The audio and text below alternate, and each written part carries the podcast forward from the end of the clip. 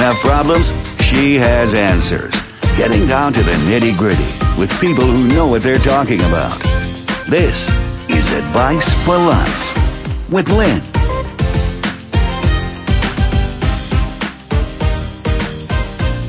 Hi, everybody. Welcome to Advice for Life with Lynn. Today's issue is complaining. Wah, wah.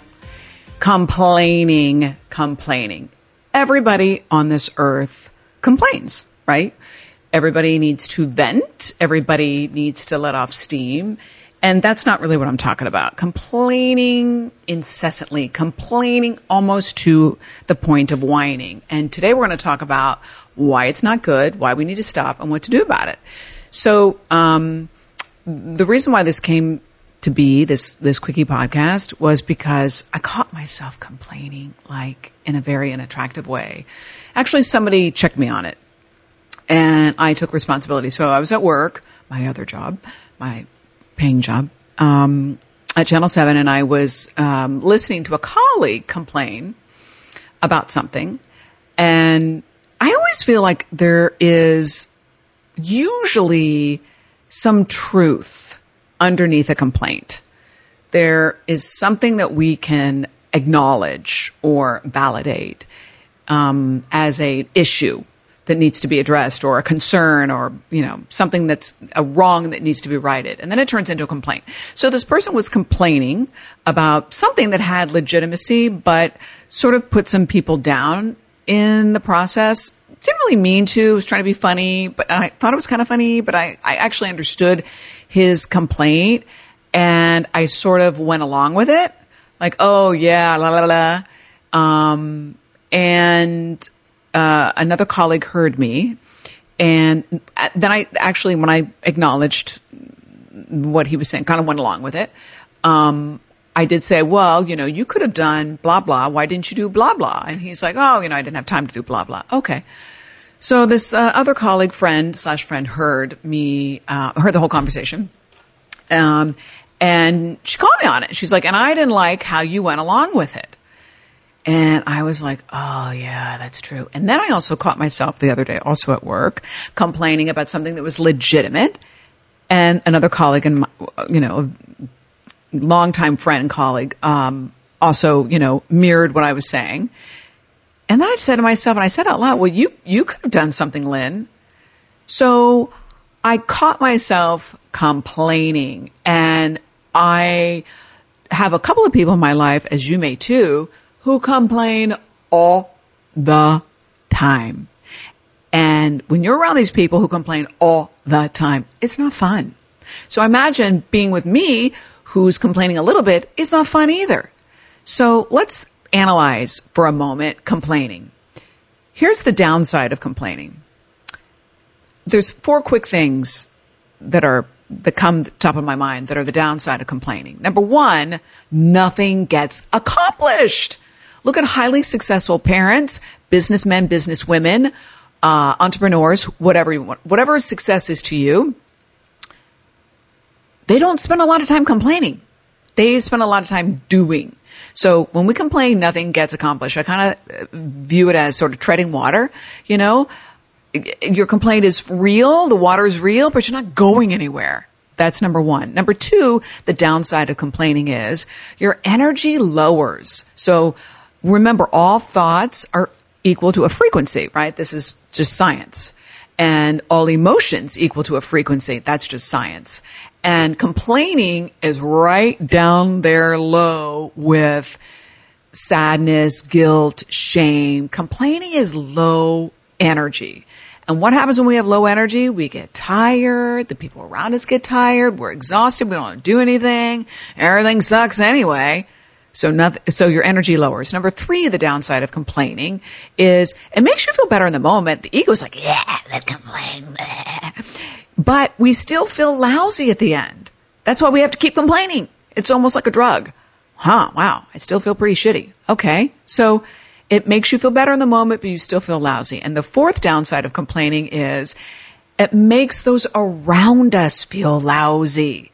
So let me just be clear I personally think venting is necessary for those of us who aren't Buddha yet.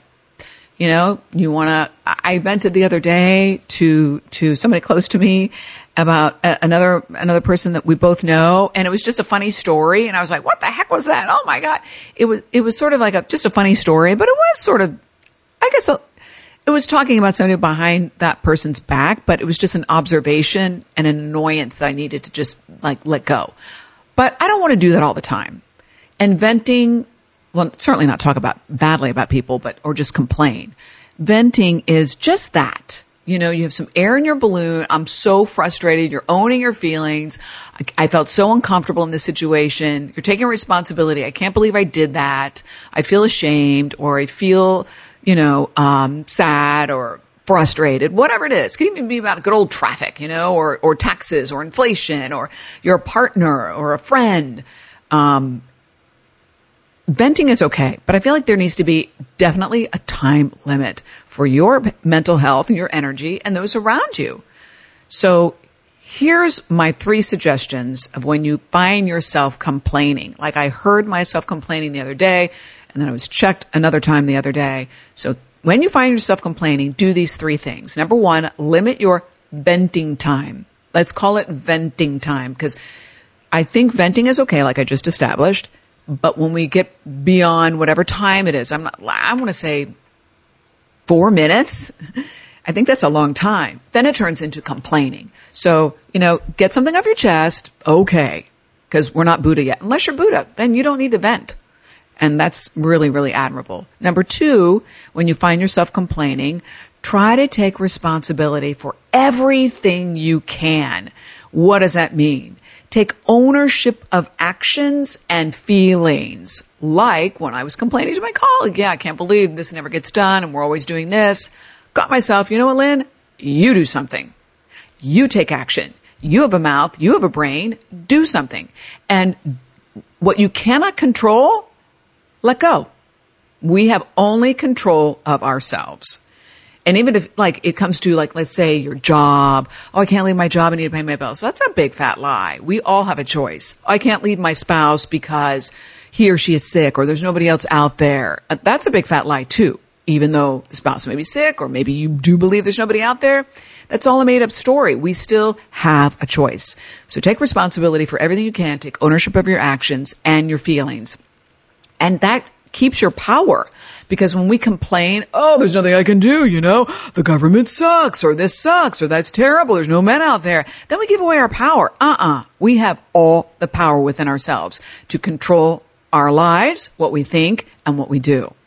And number three, when you find yourself complaining, end with a plan of action. Again, I'll go back to myself. I was complaining about something at work. I called myself on it and I said to myself, well, you could change that situation, Lynn. You have a mouth. And I vowed myself, I said, I want to be a leader to myself. I said this, and I'm going to start doing A, B, and C next time. And bef- I'm going to end on this. Also, catch yourself going along with something like I did. It's, I'm a big believer, as you guys know, in validation and acknowledgement of somebody's feelings. Like if somebody comes home from work, I can't believe this is happening. Oh, you know, I, I feel like it's important. People want to be heard. People want to be seen. I want to be heard. I want to be seen. So if you don't understand what the person's going through, just acknowledge, wow, you seem really upset. If you do understand what the person might be saying, say, I, I, I, I see what you're saying. But that's it. When we go over the line into joining in on the complaining the week we're, we're going down that rabbit hole of like, you know, yeah, oh yeah, yeah, she's a bitch. Oh yeah, this sucks. Oh yeah. You're right along with them. You're in the cesspool with them.